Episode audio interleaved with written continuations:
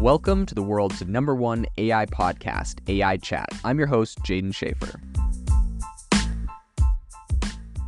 Make sure that you go to AIbox.ai, link in the show notes, to join the waitlist for our new AI platform. We're going to be launching an incredible platform that allows you to build anything you want with workflows um, in AI. So you're able to chain together ChatGPT and image generators and audio generators to make really powerful apps for your organization, or you can host them on our marketplace and actually generate royalties from them. So make sure to go to AIbox.ai and join the waitlist.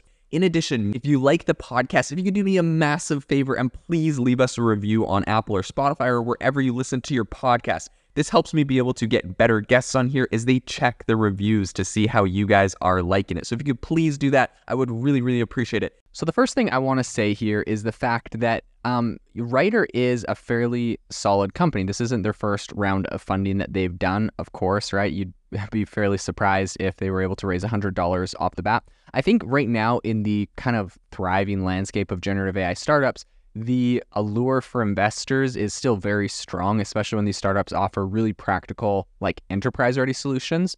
So, of course, one of these is Writer. It's in the spotlight right now because it's a San Francisco based startup um, developing a comprehensive generative AI platform for businesses. And the company, of course, just announced a huge $100 million Series B funding round, uh, round which was led by Iconic Q Growth. Um, and they also had some additional backing from WndrCo, Balderton Capital, Insight Partners, Aspect Ventures, as well as some of their own clients, which was Accenture and Vanguard. So this latest infusion of capital really kind of catapults Writer's total fundraising to 126 million and sets its post-money valuation somewhere between 500 million and 750 million. So according to May Habib, the co-founder and CEO of Writer, these funds are earmarked for the development of, you know, industry-specific text generation AI models so Habib pretty much told, I, I think TechCrunch or someone recently, quote, many enterprises are still just scratching the surface on generative AI,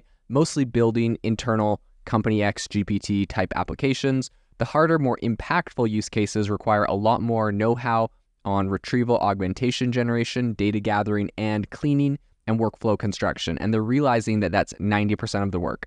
That's the part that Writer makes much easier, and all of the data plus the large language model can be hosted in an enterprise virtual private cloud, which makes it workable for enterprise. So I think in a marketplace which has a ton of competition, right? Of course, there's OpenAI, uh, OpenAI Anthropic, AI21 Labs, Mistral AI, Jasper, Cohere, Typeface.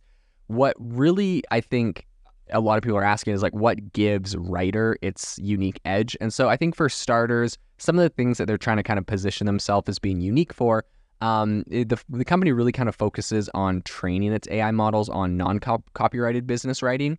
So this is, of course, something that it's not like a, a definitive like winner right now, but I really do predict that this is where it's going to go.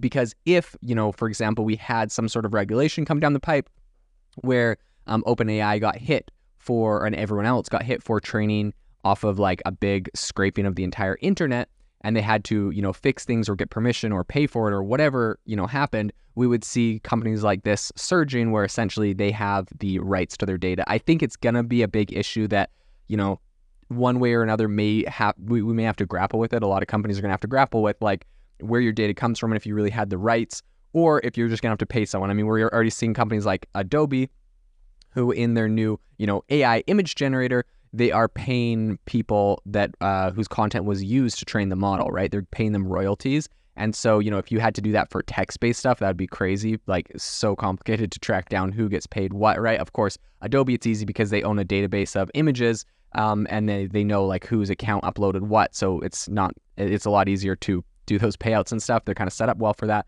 But for someone like OpenAI that just scraped the entire internet, like how do you you know, how do you compensate someone that contributed to a Wikipedia article that got included in something? It's it's crazy. So in any case, I think this is something that businesses are interested in um, to some degree. Uh, you know, being able to say like, hey, look, everything that comes out of this is not copyrighted. What nothing that went into it was copyrighted, so therefore nothing that comes out of it is going to be copyrighted. You have a, you know 100% rights to it. I think there's going to be some sort of um, you know demand for that specifically.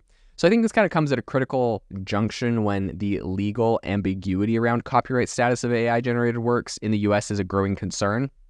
And this is something that, you know, Writer claims its models are, quote, smaller and thus more cost effective. So, kind of adding to this, they also offer a level of transparency that allows customers to scrutinize the model's code, features, and data.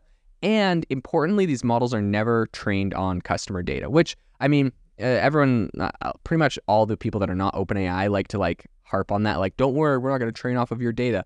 Um, because a lot of people were concerned about OpenAI doing that when it first came out. ChatGPT, of course, we had like Apple and uh, you know Chase Bank and stuff tell all of their people not to use it for issues like that. Today, um, ChatGPT and OpenAI do not train um, off of your own data, and they don't train any their models off of what you're putting into it, unless you're on like their free tiers.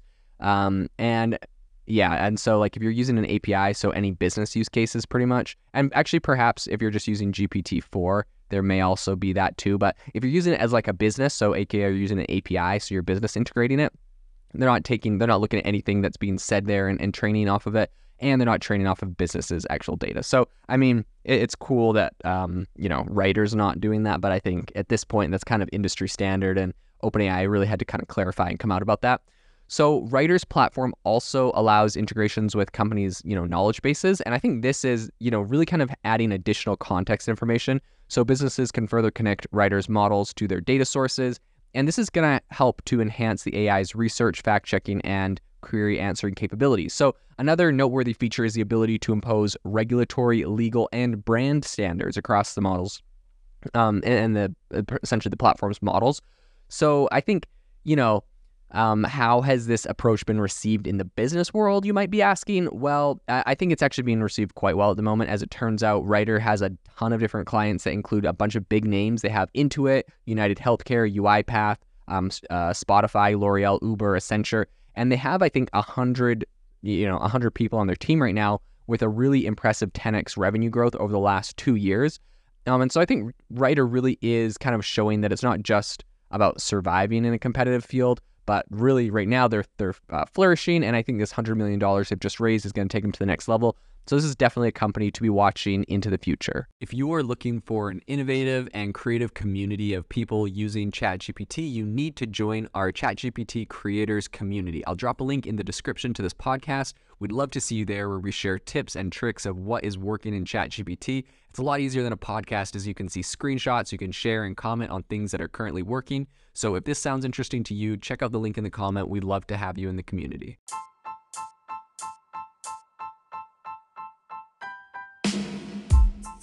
Thank you for listening to the AI Chat Podcast. If you enjoyed the podcast, I'd appreciate it if you rate me wherever you listen to podcasts. And if you're looking for an innovative group of AI enthusiasts, make sure you check out our Discord channel and also our Facebook community. It's obviously a lot more interactive than a podcast where we can actually share software tools, prompts that we're using in everyday AI. I'll leave a link for those in the description below.